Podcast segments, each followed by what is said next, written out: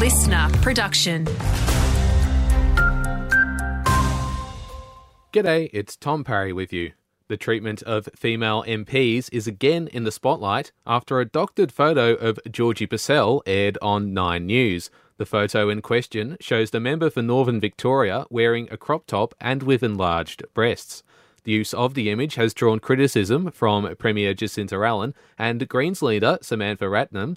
Nine has apologised unreservedly while claiming it was the fault of Photoshop.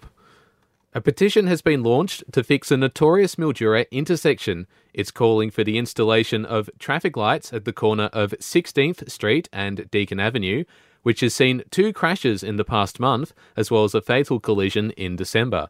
As of this morning, the online petition has close to 500 signatures. Residents in Robinvale and Swan Hill have shown their support for a cat curfew. That's according to a survey commissioned by Swan Hill Council, which shows 68% of ratepayers are in favour of cats being kept inside. The survey comes as council struggles to deal with an overpopulation of cats. Briefly, there are growing calls for the state government to investigate the apparent tobacco turf wars. And the summer holidays might be over, but that doesn't mean we should stop protecting ourselves from UV damage. That's the message from the head of SunSmart, Emma Glastonbury. Over the summer, the UV levels will reach extreme across the state and even on cooler and cloudy days.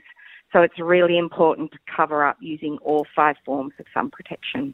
That includes wearing sun protective clothing, putting on sunscreen, and seeking shade. Taking a look at sport now, and in basketball, the Bendigo Spirit recorded a surprise win in the WNBL last night. Playing at home, they beat the Melbourne Boomers 80 points to 70. It's the Spirit's third victory in a row and sees them move up to fifth on the ladder.